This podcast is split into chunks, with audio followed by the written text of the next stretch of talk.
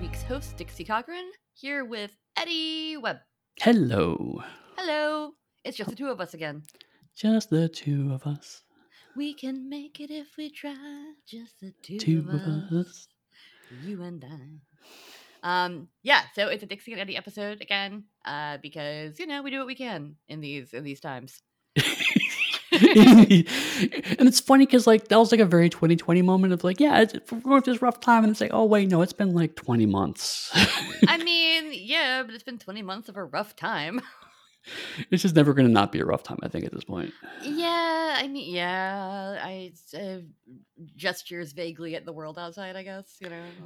Well, and it's it's interesting, like um, how these knock-on effects have been affecting just a lot of things. I mean, hmm before we started recording, we were talking about how um, we thought when the vaccines were rolling out that around this time conventions will start being more of a thing, and it's not quite a thing yet. It's, some conventions are still being held, hmm but um, with with the the Delta variant and you know numbers spiking everywhere, you know, like here in Atlanta, you know, Dragon Con's could happen in a couple of weeks, and there's a lot of my friends, and you know, you've even said like, yeah, maybe not going, Maybe don't go this, Um, this, year. If right? you do go, please be very, very, very, very safe. Yes, yeah, that that's a big part of it, and um, but you know, there are people who uh, printers are having trouble staffing people uh, Mhm. because of COVID still, um, and on top of all that, because of reduction in staff, uh, shipping has gotten a lot more expensive. Oh boy, has it! Uh, I know there was a recent Monday meeting blog that Rich talked about it, so definitely go check that out um, from a couple weeks ago if you have not. But yeah, like shipping is a nightmare right now globally. hmm And uh, at least again here in Georgia, um, people thought they were going to have their kids go back to school, but then schools are getting shut down again because outbreaks are happening in schools. Mhm. Uh, and if you are a parent who also works in tabletop gaming industry, then that means that the time you thought you had to work on your business now has to go back towards once again taking care of your kids. Um, yeah, granted, so none of us on Onyx Path have school age kids except for Matthew. Rich, Um, I I thought I thought all his kids were done with school. uh, well, yeah, right. The last one did graduate high school, so Yeah, yeah, they're all in college now. Right. Um, but yeah, so like, you know, it's it's it's it's it's still frustrating, and it's it's hard sharing those childcare duties. And like, I I feel bad for all my friends who have young kids, and that's that's a lot of my friends. Like, I am I am of an age where many of my friends have young kids, Mhm. and like, it is very frustrating for them, and I I, I feel awful for them. So many knock on effects, like like you said. Right. So it's been, um, granted, it's not the topic for the episode, but it's, I think it's worth kind of talking about this a little bit. Is Yeah. um, I think when we were around this time, even a little earlier, June, July, uh, 2020, was very kind of recognizing that this is going to be a long term thing and we have to make some changes to kind of address Mhm. those long term things. And a lot of folks, uh, our freelancers, our fans, you know, internally, whatever, were like, you know, it's going to be a rough time, rough, rough few months. We'll kind of Mhm. get through it. Um, but even then, I remember Rich saying, we're going to be living with this for maybe a year or two. Uh, this is not going to necessarily, I mean, there's a short term concerns, but then there's going to Mhm. be long term because stuff's going to back up and then we're going to get caught up. And there's, there's a lot of reasons. So it's like, I know I was mentally planning 2021 might be still pretty rough.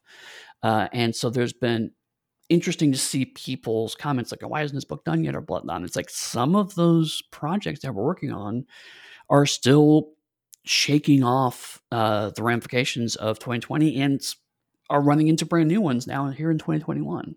Yeah, because once again, shipping, printing, all that Mhm. stuff. Uh, that's that's also part of the book. Right. Like at some point, we're done writing it and editing it and everything, and then it needs to go, you know, get made into a book. And if that's also a problem, then eh. so yeah, no, it is. It has been a frustrating couple years, as I'm sure you all know. Um, and like I, I already struggled with mental health stuff before this, and it got so much worse during 2020 and now Yeah. I'm on medications that I wasn't on before. Uh, so I'm doing better, but it still means that I'm, you know, clawing my way out of a pile of editing, uh, just, just, just, just buried under manuscripts. Just, I'm like acting it out, but you can't see me. I'm like Right, yeah. clawing out of a hole right Funny now. part is, in my head, I could see you making the clawing motions in front of you I I, am. I you. am. I'm, I'm, I'm, I'm, I'm doing it. Like my like hands are above my head, making claws, digging out of a pile of manuscripts. Um, but yeah, so you know, just please be a little patient with us. We're doing our best, um, and our best may only be seventy percent of what it was two years ago right now. And relevant to this week, um, Mhm. in the sense that uh, uh, Matthew's on vacation right now, and that's why we're doing this kind of solo. But the last year was not a vacation. oh God, no! Right. So it was the let's try to survive this. And then we, you know, with the vaccines and whatnot, okay, we actually can get out of survival mode to a degree. Then it was catch up.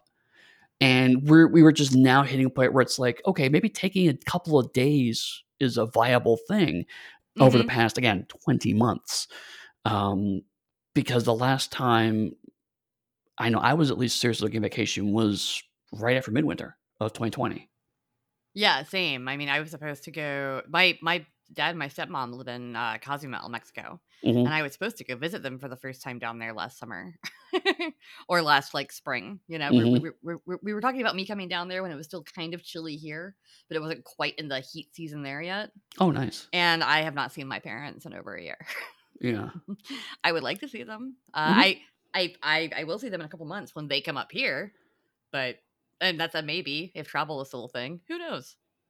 Right, and similarly, um, uh, my mom has been going through a lot of, of medical problems. Um, I haven't really talked about it in the podcast, but uh, my mom did have uh, breast cancer right before 2020, hmm um, and that was really challenging for me because I could not go see her. It would be it would be unsafe for her, especially because she's going through chemotherapy, so she was immunocompromised. Right. So I was like, I definitely could not go down there. Um, and she's had other medical problems since then, and it's like I wanted to go down and help her, but I know that is not the right thing to do. hmm Um, so yeah, there's a lot of things that are not even the obvious problems that come from this. So I was like, you know, I, I know I was out of my game for 2020 for for many reasons. One of those was, you know, worrying, you know, and I have to figure out a way to, you know, I could a funeral for my mom during COVID. You know, I was like, holy shit, I think about that. Yeah. Luckily, she's I won't say fine, but she's she's recovering. She you know she she got past it. Um, she's generally kicked it, so that's positive. Um, she just now has completely different problems that she couldn't get to because the cancer kind of swamped everything, and the COVID swamped everything. Now it's now we're finding the underlying medical problems. We can start addressing those. right. but yeah, I mean, not not not to laugh at you know medical hardship, but like Yeah. it, it's just at, at, at some point. All the issues became so numerous that I think you just kind of have to laugh at them a little bit. No, like, yeah, what absolutely. the fuck is this year? Right. uh because like every time you turn around it's like a new problem whether it's like you know um you covid variants vaccinations uh capital protests protests uh you know all yeah insurrections all the other stuff that happened over last summer obviously black lives matter movement like everything everything everything and like it- it's just been a shit show of a year and a half and I feel like we're all still processing, and I feel like we're going to be processing for a little while. And I wouldn't be surprised if some people come out of this with like brand new mental health issues. Like, Mhm. I'm not going to say I wouldn't be surprised. I'm going to say I'm absolutely certain people are going to come out of this with brand new mental health issues. I I have a lot of friends right now who are struggling with some version of agoraphobia. Yeah, I was just gonna Um, say agoraphobia's got to be on the rise. Yeah, and like I I mean, I feel like an idiot because like right after like after I was vaccinated, I was fully vaccinated, me and a bunch of my friends went to the Baltimore Aquarium and it was very crowded. Um, which I didn't expect because they said they were limiting attendance, but it was Mhm. very crowded. And it was like half masked people, half unmasked people. Mm, But in my brain, I was like, "Oh, we're vaccinated for, we're fine, we're fine, we're fine." And then right after that, I started I started really hearing about like Delta and Lambda and everything, and I was like, "God damn it, did I spread it?" Like, right. even if I didn't catch it, it's like, did I give it to someone? I don't know. I hope not. They weren't contact tracing there.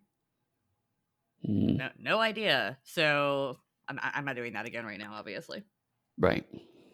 it, it it was in that brief window when everybody was like, "Oh, we're vaccinated. We can go do stuff now. We should not be scared anymore." Right, but I mean that, that that's kind of where I was coming from is that we we've hit this window, and for a lot of things, for a lot of people, um, it was a relatively short jump to something that closely resembled normalcy, right? Um, it's okay, I can go back to work, or my kids go back to school, or I can go to the aquarium, or what have you. Um, for us, because our books take a long time and there's so many steps and so many people involved in them, Mhm. um, there, there, there, there absolutely is a, a knock-on effect, and we do have bottlenecks. Um, and you mentioned editing, but like one of the things that we don't talk about is that as you've been getting more editing books out, that means more books have been hitting uh, Mike Cheney's desk for layout and art direction much faster. Right. Um, so then now he's got to pile up.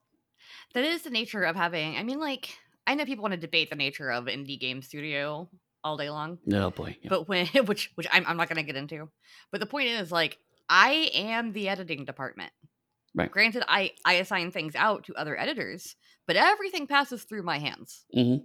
Um, and same with art and layout. Like everything goes through Mike Cheney. Even if someone else does the layout, he still has to look at it, approve it, you know, look at the art. So like even if he's not contracting the artists, he has to look at the art and make sure it lines up with what he wants. right.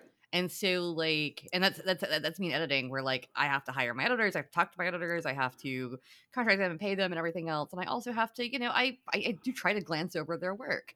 I don't look at the entire manuscript when they hand it in. And especially once someone's kind of established with me, I don't do that. Right. But like the when I'm hiring new people, I, I I glance over their work. Like one of the biggest mistakes that new editors make is that they um don't put their name in the credits. Right. So half the time I get it back, I see that the credits still don't have their name in it, so I add their name real quick and then shoot it out the pipeline. Um, and then tell them on Slack, like, put your name in the credits. Um, but but yeah, so like there are these little little bottlenecks. Like every, I mean, even if you look at like every Scion project has to go through you, and every Trinity project has to go through you. Mhm. You know, that's that's still a bit of a bottleneck. And um, that's one thing. Uh, a a common uh, production fallacy is if I have five people working on a project, if I add five more people, then immediately my project velocity doubled, and that's just not true. In fact, studies have consistently found that the more, if you add more people quickly to a project, you actually lose momentum briefly because you have to get those people up to speed. They're gonna make mistakes. Someone has to double check their work. Mhm. So for a brief period of time, the established team are going to be spending more time than they would have spent. Over time, as as the the new members get up to speed and get more comfortable, like you said, you're not going to be checking their work as often. Uh, Mike's not going to be as worried about things. But Mhm. as you train those new people into the ways that you need to get things done, you're going to have to spend a lot of time basically doing your job for them effectively to get them to learn. Right. And so it does mean that short term, you're going to see it's going to be even slower. And we're now hitting the point where you're starting to see the benefit of you and Mike taking the extra time to actually work with folks. Mhm. Um, I have been seeing just things will move faster. There's more confidence in the developing product. Uh, so, I mean, eh, we're, we're now at the point where I think things to start picking up. But that's why we're, uh, you know, a year and a half in and things are just now starting to loosen up a bit. Yeah, totally. And that's that's just you know that's the nature of the thing, and it's it, it's great, and we're getting better, and we're, we're we're figuring it out. But there are these bottlenecks, and there always will be. Also, by the way, we're talking about the approvals process today. Um, I because I. I was going to say also, Rich looks at every single product that, we put out. Right. I was Like- I, I was hoping you'd segue into that. Like, like Rich is the creative director of Onyx Path. He's Right. the he's the owner of Onyx Path, and because of that, like he he at least gets to you know page through every single thing we put out Mhm. uh, to make sure it looks the way he wants it to, etc. Um, sometimes he's more hands on with certain projects. Uh, sometimes he's he's less hands on, especially if it's something that we've like done so much. But he does look at every all, like all the manuscripts, and especially for the stuff that we own. yes. Um, so yeah, Rich is Rich is there. Like all the pitches go through him. Like he he is he's the ultimate arbiter of what we make. Um, well, him and you know licensing companies. But as far as like Scion projects and stuff, he is the ultimate arbiter of, of if if we do a thing or not, and Trinity projects, etc. Um, so yeah, it's it's that's that's still a bottleneck on some level, even though Rich is usually pretty quick about it. Um, because Rich has a lot that he's doing. He's not just looking at books all day. He talks to our licensing partners. He has meetings. He deals with printing and proofs and all kinds of stuff. And I'm sure he gets a million emails about absolutely nothing every single day. Um, well, based based on the amount of email, like he occasionally will forward me an email that has like a, a convoluted rules question in it. Yep. And th- that's that's fine, but people are emailing him about convoluted rules questions while he's trying Right. to prove all these books. Yep. Um, and we get to them if we can, like as as as best we can. Uh, but yeah, it's uh, it's it's he's he's in charge of the company. Like he's got a lot to do. Mm-hmm. I have I have never really seen Rich without an, an iPad in his hand. Granted, Yeah. sometimes he's playing Pokemon Go on the iPad. There's so many times at conventions he's got his iPad in one hand playing Pokemon Go, he's got his phone in the other hand playing a different Pokemon Go. yeah, yeah. love it, love it. Oh, Oh, it's so funny. so but- addicted.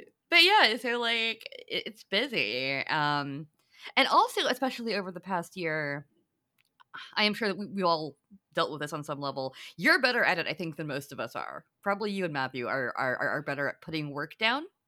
Mm, Um but like the the line of work time and home time has gotten very blurred. you're right. Yes. because for a while there i was having trouble getting motivated i was having trouble working so if if i had a moment of motivation that's when i worked Right. and that might be at 7 p.m Mhm.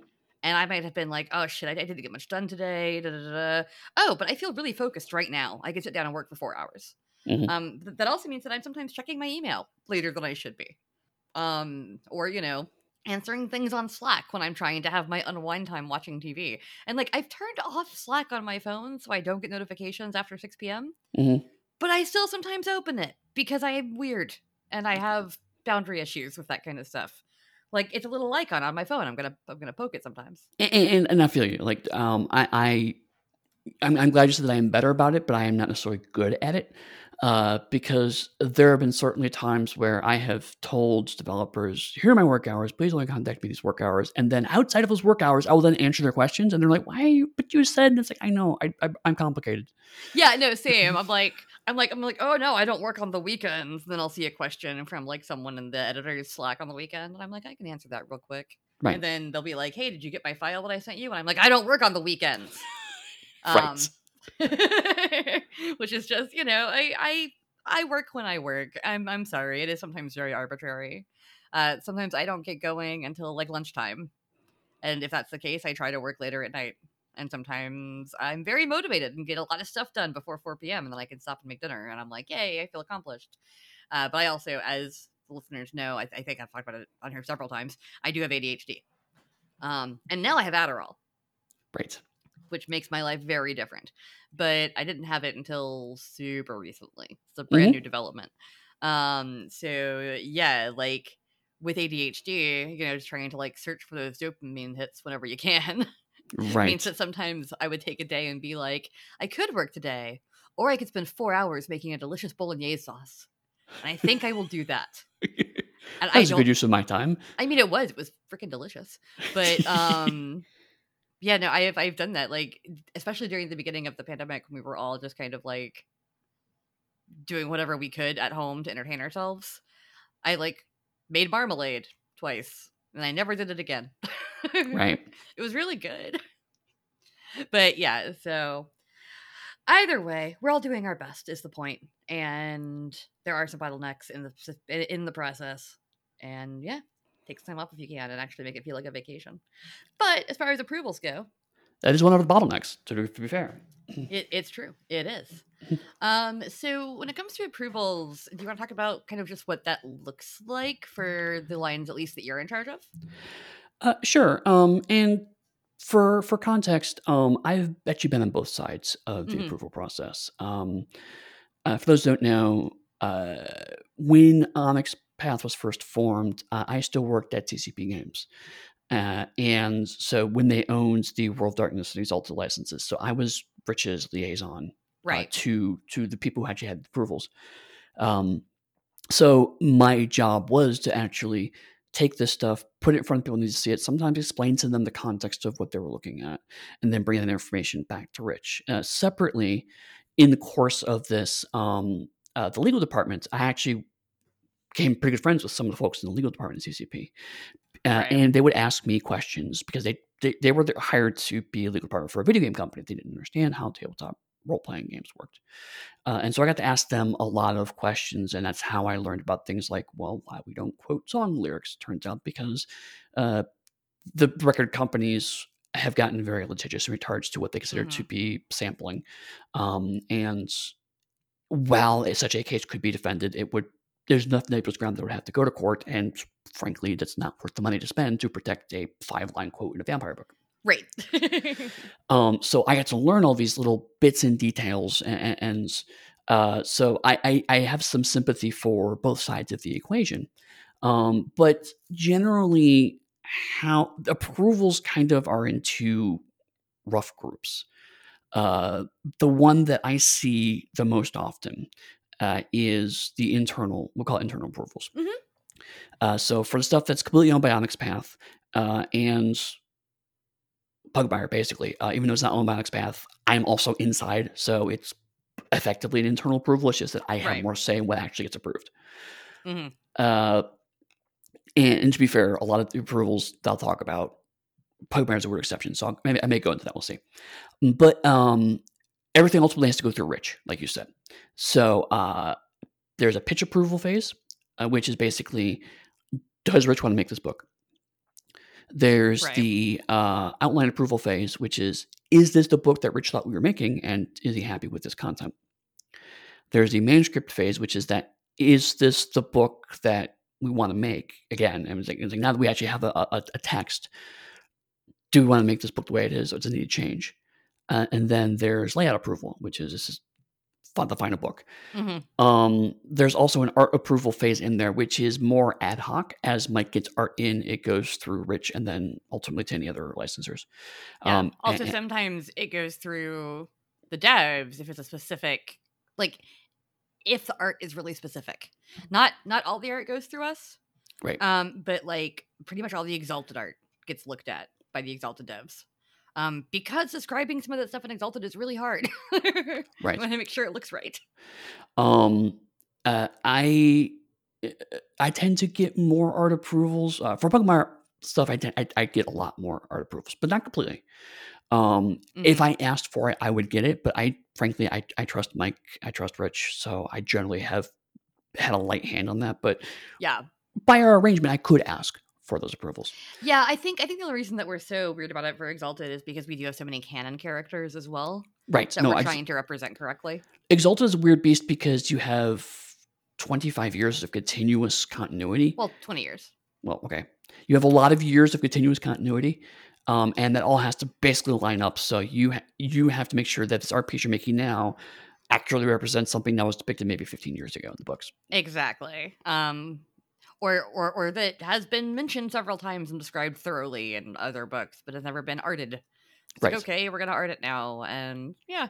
Um also just, you know, with Exalted Third especially, we tried to uh ma- make the genders more equal in terms of how much armor they're wearing. Right. Uh so that's something else that we look at.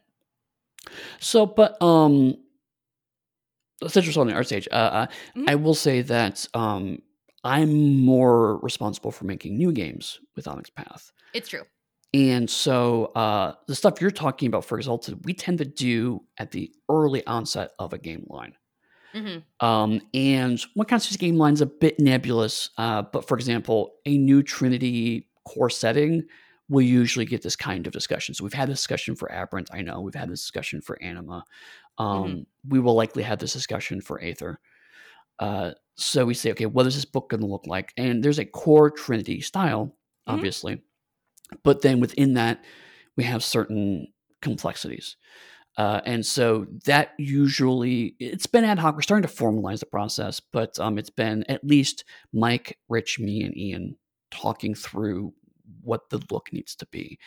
Um, Right. And we try to get that somewhere before the final manuscript, uh, after the outline. Again, that part's a little vague uh, because we don't want to wait so long that the manuscript's done before Mike even starts the process. We want to get at least a sense of where it's going. Yeah. Um, but at the same time, until the book's even outlined, you can't really have a meaningful discussion. Although occasionally we've had, like with with uh, with Aberrant and to a lesser extent Adventure, those were existing games. So Mhm. kind of basis point. Rich was like, like this, but here's where to change it. So But yeah, but then with, with with Anima, of course, we're introducing the MMO, right, which has all these fantasy people. Um, and I, I, when I wrote them up, I, I tried to paint them with a really broad brush because Mhm. I wanted this game to be like the most customizable MMO you've ever had. Because if you're like me, um, you can open up a game, spend three hours in character creation, and then turn it off. Uh, because I like character creation. Right. um, like I I play The Sims sometimes, and all I do is make Sims and then make their houses. And then maybe I'll play them. I don't know. Mhm. Uh, but like that's how I felt about this one. So when I was able to like do all these race or these like fantasy peoples that that Dominic had come up with, it was really really cool to be able to say like, okay, the Trovians are based on these kind of fish, but you can be any kind of fish you want, really. Um, so any any color, any you know cool little extra doodads you want to put on yourself that's great and then same with like the, the bug people like you can be any kind of bug i don't care what kind of bug you are um you can only have four limbs that work Right. but you could have extra limbs that don't do anything but look cool i don't Mhm. care have fun um and so that that that means that the artists have a lot of leeway and a lot of places to go a little wild if they want to which is very cool Right, but I remember um, when we started talking about uh, the the art process. Mhm. Um, one of the things I had pitched was doing two different art styles because I wanted to visually show that there are different elements book. And so I was like, since uh, the the cyberpunk side of Anima is pretty close to Trinity Core, it, the, your your talents you just have cyberware and a couple extra doodads. Um, it's like we can use Trinity basic Trinity art direction as that side of things. And then um, after a long discussion, we ultimately settled on kind of Exalted Third for the MMO. Um, it's not quite that, uh, but I, I pitched like Korean MMOs, got lots of references. We also did lots of World of Warcraft. Um, because big, World of big Warcraft. big fantasy big fantasy Right, yeah. World of Warcraft inspired Korean MMO design, so and it's kind of a cyclical thing. Um, and also it, it that's not quite anime, but there's more of anime influence.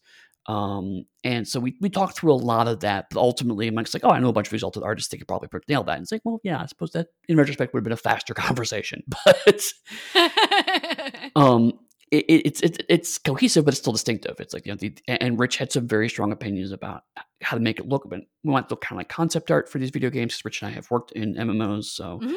We're talking a lot about the kind of art that we generated to figure It out. was uh, actually really cool because we were first talking about anime. I was like, I'd love some like concept art looking pieces, and then everybody Mhm. was on board with that too. So yay! yeah, no, so yeah, that was definitely stuff we wanted to do.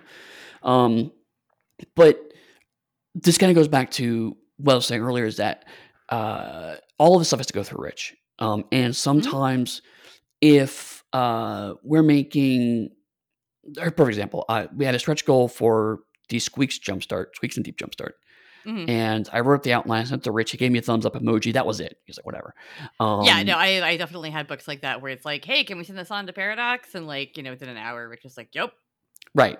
Um, I I suspect he looked at it, but it was probably like the I know what jumpstart is. Yes. Okay. Nothing. I'll say anything. Well, else. yeah, that's, that's the thing. It's like he's he's seen that several times, and also if he knows who developed it and who kind of worked on it, like often he he he does trust us, you know. Right.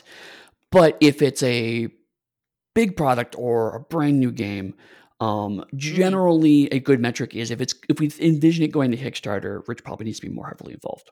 yeah, totally. Um, and so, um, the the pitch stage can be as simple as Rich want to make this book cool, great. Um, sometimes we actually iterate several times the pitch stage. Sometimes we make a pitch and we sit on it for a while because it's not. It's like this is a book we probably want to do, but now's not the right time. Yeah, yeah. We we, we we have like a an an on, hold tag in our software where, where, where we track things Mhm. uh, specifically for those kinds of pitches, where it's like, this is a cool pitch, we're gonna hang out for a little bit. Right.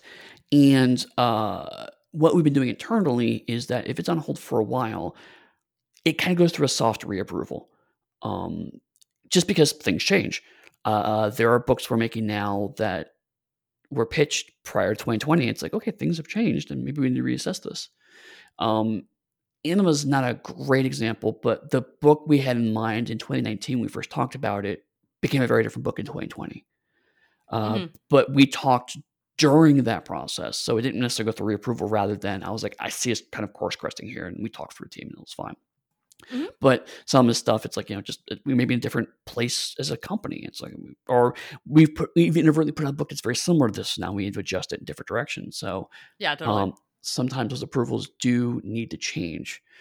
Um, but uh, once Rich is on, sort of on board with like what this book's going to be, and sometimes the, over the course of the process, um, the book goes in a different direction. That's why we have these check-in points.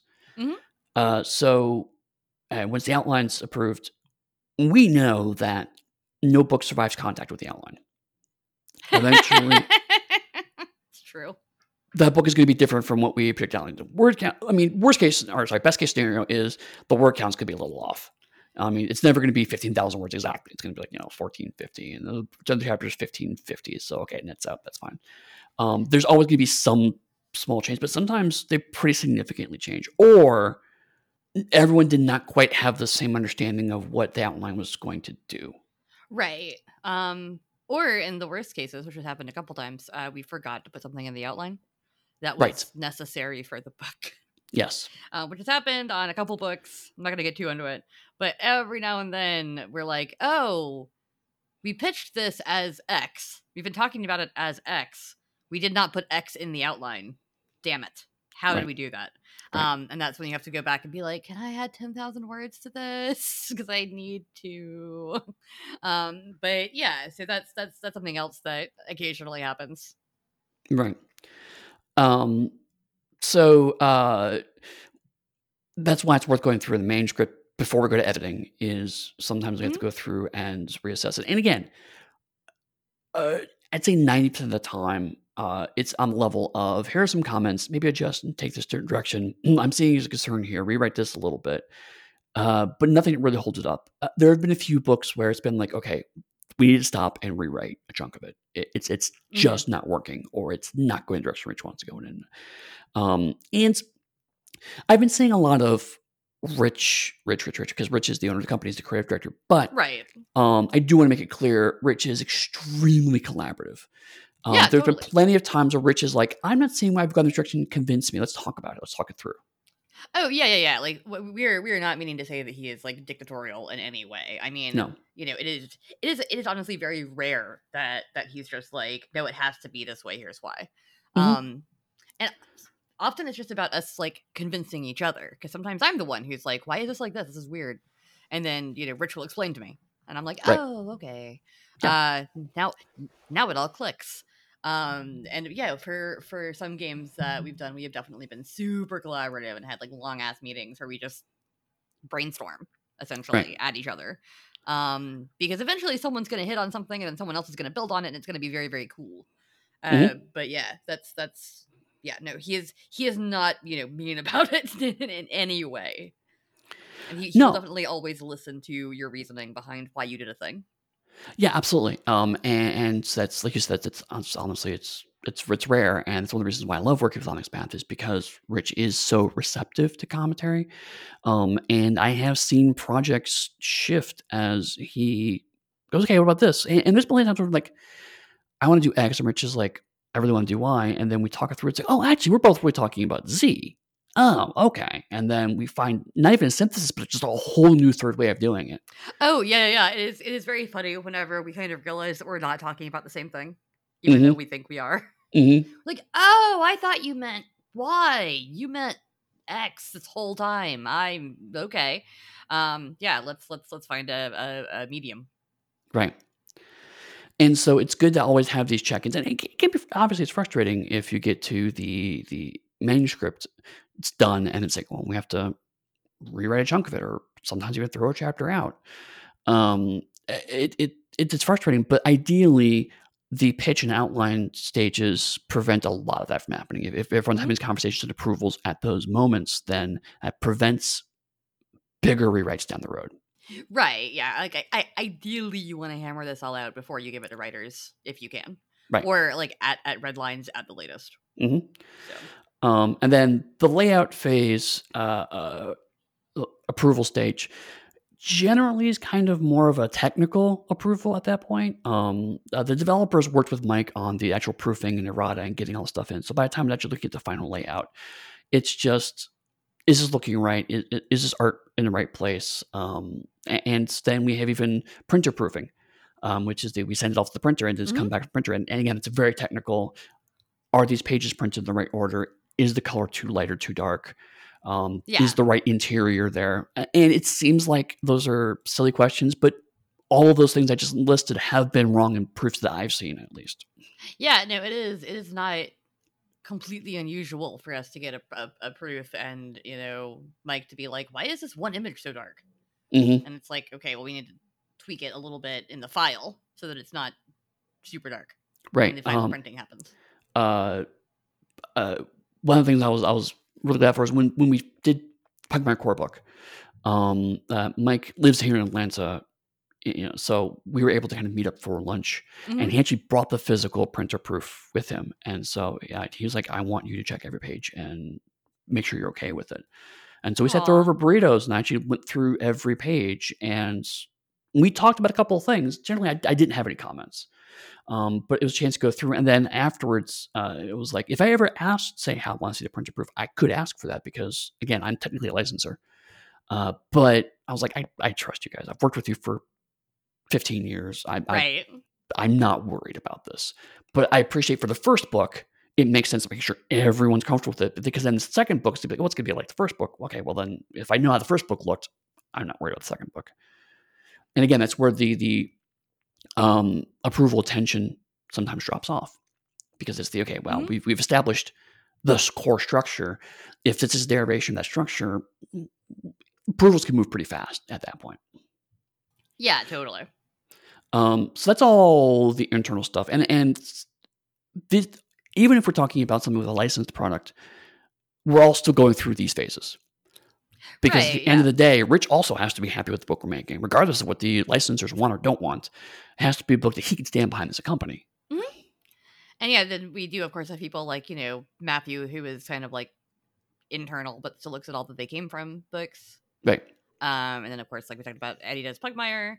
Um, I don't really do any of the like approvals on my end too much. I will like go through stuff that devs have got have done for me. Mhm. Um, but I tend to hire devs I trust on lines. Well, I mean, you do approve editing. True, true, true. Um, but even then, like I said, after someone's done like three or four projects and I haven't had any negative feedback about them, and especially if their projects are going into errata later and not getting like slammed, Mhm. uh, then I, I stop doing that for the most part. Like I don't like I've I've I've got a few veteran editors that I I don't check their work because Right. I trust them, and I also trust them to ask questions if they have them, which is a, a whole different thing. Because like uh, I'll just shout her out because she's cool. Maria Cambone, one of my favorite editors. She's Mhm. great. Uh, also Matt Click, love them both. They are two of my was I've been working with a little bit longer. And Maria especially has been amazing since I made the editor Slack about asking questions in there. Mhm. And then one of my other newer editors is an exalted expert, more so than I am, like big exalted fan. Uh, so she's doing an exalted book right now, and whenever she has a question, he's like, "I can answer that," and I'm like, "I'm like, just ping Gavin. Like, just don't don't, don't even ping me because Gavin actually knows the answer." Um, because yeah, like I, I I don't know all the exalted terminology. right. Uh, but but yeah, so very very very cool, and that's that's what I uh that's what I like to do. Also, I had a dev do something recently that I have never had them do before, where they reached out to the person who edited their book and said, "Thank you, you did a great job." Oh, nice. And I was like, "That's nice of them. They didn't have to do that. That's cool." That's very cool. Like I've I've heard it from people like to my face, but it was cool they actually like emailed a person that they didn't really know all that well, just to be like, "Hey, thanks, good That- job, buddy." I, I dig that. That's awesome. Yeah. So yeah, so there, there's some approval on my end, but it's definitely not as rigid or as often as what the rest of y'all do. Mhm. Um, which is fine. Uh, and uh, so we had then uh, if, if there's a licensed product, uh, there's an Mhm. external approval. Um, External approval. And before I dig into this, I want to offer some caveats. Um, obviously, Paradox is the licensor we work with the most, but the stuff I'm going to talk about is not going to be exclusive to Paradox. I mean, we're also talking about um, Michael Pucci, who we licensed Dystopia Rising from, also Caliber Comics uh, for Legend lore, and to a certain degree, uh, Pugmire stuff uh, goes through some form of these discussions. So, um, I don't want anyone to listen to this podcast to go, well, Paradox is exactly X. It's like, no, I, I'm, I'm obfuscating some of the internal stuff. I'm also going to talk about some things like how we did approvals at CCP and uh, how I've done approvals on my end with Mhm. other big companies. So, I mean, I'm, I'm really trying to abstract a lot of this. yes, we are going to be intentionally vague Right. uh, because sometimes the approvals process can be a little rough, and that's that's something that we should talk about. Yeah, no, absolutely. Um, so uh, uh, if it's if it's a licensed approval, the the structure that it, can it can vary by product. It can vary by company. The structure we have at Onyx Path, we generally try to get contractually for Onyx Path, is the same. Uh, they get sign off on the pitch, they get sign off on the outline, they get sign off on the manuscript, and sign off on the art, and sign off on the layout. Mhm. Um, some projects, some companies require uh, uh, time based uh, milestones. Mhm. Um, so like every I want to see what where you're at every month, every three months, or what have you. Um, some only care about the final product. Right. Uh, some want to have regular meetings. Uh, so it does very much change by company. But um, we've been lucky enough at Onyx Path that we've uh, had licensors that have basically more or less said, we trust that your process works, so we will try to map our uh, approval process to your milestones. Mhm. Uh, and in a good approval contract, um, the licensor has a limited amount of time to review that. And I, I say good because it is best for all parties if there's a limit on that time. Uh, Yes. some companies don't believe this, but I have found being on both sides of this is that if it's like, well, we'll just get to whenever, there will always be something that's more important than licensing your tabletop game, and and that Mhm. means that you're not that game's not out there and it's not making you money. Um, and on the flip side, obviously, a limited time scope means that the people making your game can move ahead. Right. Um, there are sometimes what are called colloquially soft approvals and hard approvals, um, which basically means soft approval is uh, we're showing this to you, but we're going to move ahead because we Mhm. don't anticipate any problems. Hard approval is we cannot move forward until you approve this. Right. Um, generally speaking, Onyx Path, uh, both internally and externally, we tend to work on a hard approval concept across the board. Every once in a while, it's like, okay, this needs to go ahead. We're showing this to you. Stop me if you see any concern, but otherwise, we're just going to assume it's fine. right. Uh, But those are like emergency situations usually. Um, like this Kickstarter is about to launch in two weeks, so we got to get this going. hmm Um, but uh, uh, in my experience, um, the most input tends to be uh, at the early stages of the project and at the critical stages of the project. So, the early stage Mhm. for us would be pitch, some discussion about is this a book we want to make. Um, some companies require an actual formal pitch documents, like uh, how much money do you anticipate it's making, what's the market for it, whatnot. Um, people who have seen my blog post about how to write a pitch, uh, some of that is drawn from my experience with actual formal pitch documents. Yeah, I've, I've I've I've had to do a few of those as well during my time here for for, for a couple of our licensors. Mm-hmm. Um, and they're uh, they're not fun, but um, they're important because, uh, especially for companies that does a lot of licensing, they need to be able to fit this proposal into an overall process that they have Right. to make sure it could be approved and adjusted and compared to commiserate products. Um, so if I'm pitching a game to say Hasbro, uh, they clearly have a very strong idea on what tabletop games are, and so uh, that has to fit within their overall tabletop RPG plan. So the pitch has to find a space inside of that. It's like, yes, this is a need we need to meet, and it, it is compatible with other things that we're making. Um, if it was, if I'm pitching this to say CCP Games, which at the time did not have a tabletop RPG uh, understanding, um, it's like, okay, why do we have to make this? And okay, well, this is kind of analogous to a spin-off thing, like say a novel or a comic book. Uh, and then we have to kind of fit it into that thing. So sometimes the pitch process is a bit of explaining how this is different, but Mhm. you want to reduce that complexity as much as possible. Um, because frankly, executives are very busy and don't have time because they're focused on the thing they make. They're not focused on things they license. Right. Um, the outline stage tends to be softer. Uh, it's still a hard approval in my experience, but usually I find I, as a licensee, are saying it's best if I don't go ahead until you sign off on this. Well, yeah. Also, with a company that has multiple uh, licensees, Mhm. um, if you write an outline and you go, "Oh, I'll include this cool thing in it," and they ha- they look at it and they go, "Oh, no, no, no, that contradicts what you know that this this this other company is doing, Right. Or what this other group is writing in their book, or no, we want to put that in a different book, and here's why." Um, and then you have to kind of you know play with that and massage it out. Um, because that that that happens. Like there are quite a few companies out there that have multiple licensees Mhm. um, doing different kinds of products and knowing, you know, what like I don't know what they're making because I don't work there. So we have to just go off whatever the licensor tells us. Right. Um, but in a lot of experiences, the outline doesn't tell the licensor much about what they expect to see in the book Mhm. um, because it, there is a certain skill in reading an outline and understanding an outline. Um, that's something that I've kind of had to come to terms with as I onboard new uh, freelancers is that the outline is not as obvious as it perhaps seems to be because it's it's a very technical document. It's a design document, really. Mhm. Um, and so if you don't know, if, if I give someone who's never made a role playing game, say, we're going to talk 10,000 words of character creation, it's like, what's character creation? How much 10,000 words? Is that too many? Is that too few? I don't know. And they're probably going to be like, sure, I guess that's fine. That's usually some form of the process. But um, if I'm licensee, I'll probably some effective like I've highlighted a few areas I think you might want to look at and make sure that you know we're going to just claim Grumble Duke or whatever.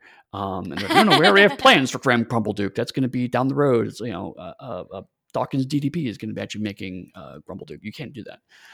Uh, that, that's that's the secret why he's not really here. He's actually writing the Clump, Grumble Duke clan book right now. yeah, yeah, yeah, yeah. It's it's it's on its way. It, it's not. It, It, it is absolutely not. it is not, not. happening. Um, but you know, so eh, being able to to focus them on very specific things tends to be more common. Um, but again, the outline stage is usually not many road bumps because that we had did the heavier work in the, the, the pitch phase. The pitch phase is usually a little more again structured, regimented, and has a better sense of what you're going to be in it. Whereas for purely internal stuff, I have been I try to do stronger pitches, but I have pitched little things like I'm going to do a source book for Mau and it's going to contain this, Mhm. which is like cool, great. The pitch is like two sentences. It can be that short. I try not to, but sometimes that's all I need to do. Um, there have been times where uh, the pitch is literally whatever the jumpstart stretch goal was. right? Yeah. It's like, we're gonna jumpstart. Well, we hit that stretch goal. That's the pitch. Yeah. Uh, all the like essence novella pitches were pretty much that. Like Mhm. it's gonna be a novella set in exalt. It's set set in creation, it's gonna have words. written by this person who was Yep. mentioned in the stretch goal. That's it. Right. We're done. Yep. Um, uh, but for again for licensed stuff, um, generally you want to have a, a, a more robust thing. And sometimes we've had to backdate pitches for some companies. Um, it's been like you know, we we talked formally, you know, like on a phone call or whatever, or an email. Just yeah, that's cool. Go ahead and go get started. But for our records, let's get a pitch on file. Yeah. Totally. Um, so then the the the the the, the peak, uh, the, the, the detailed um, pitch or approval, I'd say, is is for us the manuscript. Um, that's when we do want them to dig through, and this is where the time frame comes in. Because frankly, reading a pitch, reading an outline takes like a short amount of time. Um, so that we never have to worry about necessarily those taking too long unless like stuff's out. Right. Um, for most companies I've worked at, it's usually a certain number of business days, uh, and it ranges from about I've seen as short as five, but usually ten to fifteen is the minimum, to as many as thirty business days. Right. Um, and uh, I will say, anecdotally, there have been some companies that colleagues of mine have worked with uh, that refuse to limit to a number of business days. They said, "We will get the approval back when we get the approval back." hmm Um, I have never heard any of those projects. They may have been at the end a great project, but none of the teams were happy about that. Um, so it's something that I know when I'm involved in negotiating a licensing agreement, I try to make sure, okay, let's get some kind of time limit on this. Right. Um, we generally shoot for 10 business days at Onyx Path. Uh, we think that two real world weeks is a pretty decent amount of time to read through a manuscript. For really big books or very complicated books, we recognize that there may be additional time. And so we occasionally ad hoc say, okay, we know this is a 500 page book. It's been 10 business days. Do you need a little extra time? And we try to be good business partners and, and, and work with that. Hmm Um, but uh, there have been business partners that we've given them a, you know, 200,000 word book. And an hour later, they're like, yep, that's great. And it's like, you could not have possibly have read that. Yeah, that's fine. it's like, yeah, whatever, that's good. I mean, Um, that's, that's that, that that that goes back to almost something I was talking about earlier, where it's like sometimes if a licensing partner trust tr- trust you that you're doing your best work, they don't, you know, feel the need to go over every single little detail. Right. But it is, it's less to do with trust and more to do with business culture. Um, True. uh, like for example, uh, with Dystopia Rising, um, the license holder changed throughout that, but at the end, um, we always worked with Michael Pucci on that. Mhm. And now, now he's currently the, the holder of the license. Uh, and Michael and I have known each other for a while now, um, and this is this kind of licensing is part of what his job is now. Um, so he gets pretty back pretty fast because to him this is a priority. Mm-hmm. Um, when I worked on uh, the WWE role playing game, uh, sometimes approvals take several months, uh, and part of that is because not only did our contact have to approve it, but also it had to be vetted through legal. The oh, legal team. Yeah. Uh, and I know this because uh, one of the comments we got back is that legal says that uh, all the names of the wrestlers have to be uh, have the TM because they're all trademarked by the WWE. Right, right, right. Um, and so every time you mention Eddie Guerrero, it'd be Eddie Guerrero TM. You know, every time. uh, and um, so that's another part of the approval process that there will be times where approvals would come down that you're not going to understand the context of why you're getting the direction you are. Uh, because mm-hmm. it's going to be business stuff that you're not privy to necessarily. Um, and again, I've been on both sides of this, uh, but like um, an example I can say is when I worked at CCP, um, there, uh, uh, Onyx Path had wanted to do uh, second editions of Chronicles Darkness, even back in 2012. Uh, and CCP said, no, you have to do these Chronicle books. Mm-hmm. And I knew the reason why was because they were considering using Chronicles Darkness material in the MMO and they did not want to confuse people that the second edition oh that's going to be just like the mmo because they knew they weren't they weren't going to do that. They were going to be blending right. bits and pieces. Um, so they wanted to extend first edition so that way when the MMO came out that could be the quote unquote new world darkness. And there were vague plans for how that would roll out. Um, and i'm comfortable saying this because those business deals are all extant and my ndas expired many years ago so um, this is again like 10 years ago i'm not worried about offending anybody. They're going to come after you, Eddy. But I couldn't explain that to Rich at the time, right? Right. I can't tell him that. He kind of knew just because we've worked together and also mm-hmm. he, he had been at CCP. So it's like it wasn't a surprise or anything, but it was something I couldn't legally tell him what our business plans were because he was not privy to those. Um, and so there were a couple times where we had awkward conversations. It was like, here's what's going on. Um, sorry. Uh, but because I was internal, I was able to say, I know what Rich is going to ask. So can we mm-hmm. answer his questions now so that way I can give him an answer? Because he may not necessarily know to ask, but I could be here to advocate. Yeah. Um, not all companies have that kind of advocate going in both directions. Uh, I, it's nice if we do, and a lot of our business partners, we do have someone who either is the person we need to talk to or can get us in touch with the person we need to talk to, mm-hmm. Um, an editor in chief or you know the chief creative officer, whatever. Um, but sometimes it's a case of, okay, here's the answer. I can't tell you why. You just got to change it. Yeah. The other thing that like so uh, obviously art gets approved. Mm-hmm. Um mm-hmm. it goes goes through various companies. Sometimes it doesn't go through an artist. It just goes through whoever's in charge of the company and they're like, "Yeah, that's fine." Uh mm-hmm. sometimes it does go through like an an, an art director at the mm-hmm. other company, and generally that's when we see more changes that need to be made, which is fine. You know, mm-hmm. that's cool. We can we we can tweak stuff. Um it's very very rare that a piece of art just gets rejected like that or or that anything really gets rejected by a licensor mm-hmm. um i i honestly can't think of a time when like something just got outright like node in the past little bit here it's been a while yeah but you know stuff stuff that's get changed occasionally or commented on um and then one other thing and this this this will be a slightly paradox specific thing but that's okay because it's not a, dig in, in, in any way. And mm. that's that Sweden takes like two full months off for vacation every year. Right. They they they take off like all of July pretty much, mm-hmm. and then like all of December. Um, or you know some some version of like like four week vacation in there, right? Um, and, and, and, that's why I mean I simply said ten business days. So if we send in an approval two days before they go on vacation, then it's two days, that entire vacation time, and then eight days after they come back in the office. Right. So usually we try to make sure that we just don't send them anything right. during that time because they are very good about telling us when their vacations are. Mm-hmm. Um, so often we'll just hold stuff until that happens. But if you ever see like a full month on the blog where like a bunch of stuff is just sitting there and like post approval or like post post post editing and not going to approvals it, it it might be during their vacation time and right. that's that's fine it's a, it's a different country they work differently than we do Um, I would love to have two months of vacation every year, yeah. like man mandated vacation. But also, um, some of it is just being a business partner. Like, um, there have been times where um, I worked on projects and it's like, you know, hey, it's been you know ten days is up, and they're like, hey, sorry, I couldn't get back to you. You know, I've been in the hospital, or you know, uh, something happened to my children, or you know, COVID, or whatever. Um, and okay, you know what?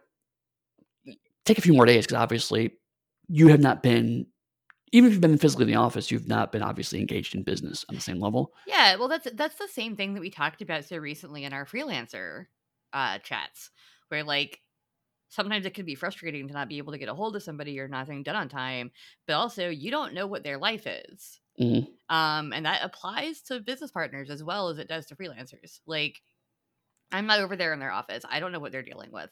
I'm right. not in anybody else's office but my own home office.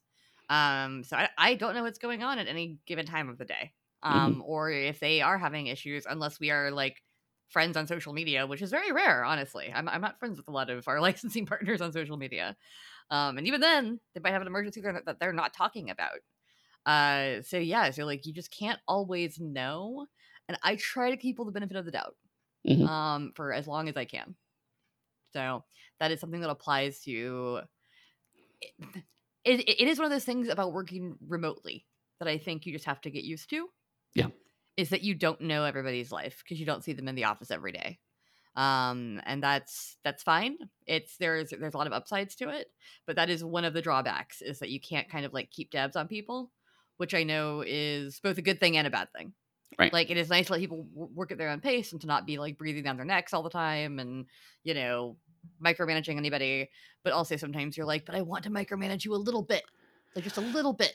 right. And, and, so, for example, um, if you're uh, if we're licensing from a video game company, you know, it could be like, okay, we set this approval in, you have ten days, but like they might be in the middle of crunch, mm-hmm. and ten days come and go, and they're just like, oh, I I didn't have time to breathe, let alone look at this manuscript. Yeah. And like crunch is a whole other conversation, but right. But yeah. but, that's a reality. It's like you know there you know in the video game world there are times where you're spending 12 14 hours a day mm-hmm. focused on a project and this license project just is just not going to be a priority and there's the the there's the legal thing of well we gave you 10 days you know it's not our fault we can move ahead but that doesn't that sets a very specific tone for a business relationship um, and it's not going to make things easier for the next time when we do need something done um, but also on the flip side if you're too reluctant or if you're too like you know just whatever then you might as well not have a time limit at all so there is right. a, a, delicate balance of like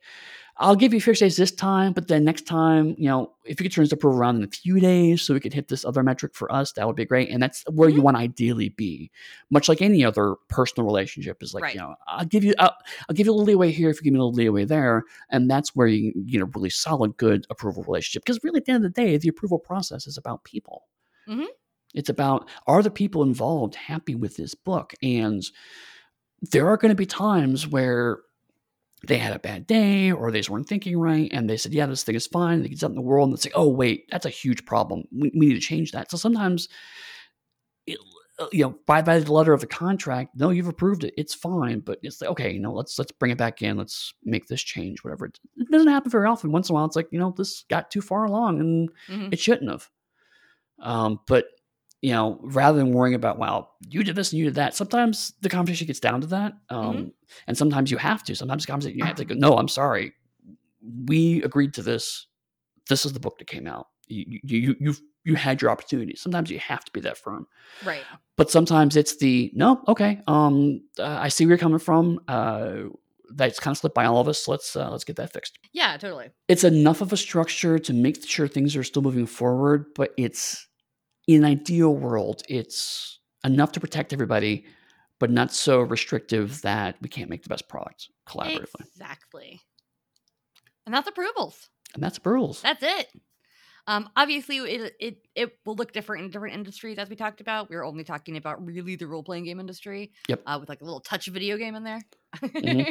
But um, yeah, like I I I know it looks completely differently in like like regular publishing yes um etc et so don't don't take this as like this is how approvals work for every industry ever. It's how they work for us. Mm-hmm. Um, and uh, pe- people are always curious about that process. I figured we talk about it. Um, it's it's fairly straightforward, as you've probably heard, but there are lots of little nuancy bits in it that uh, it's it's cool to kind of dig into. Honestly, I'm I'm surprised we filled 40 minutes with that.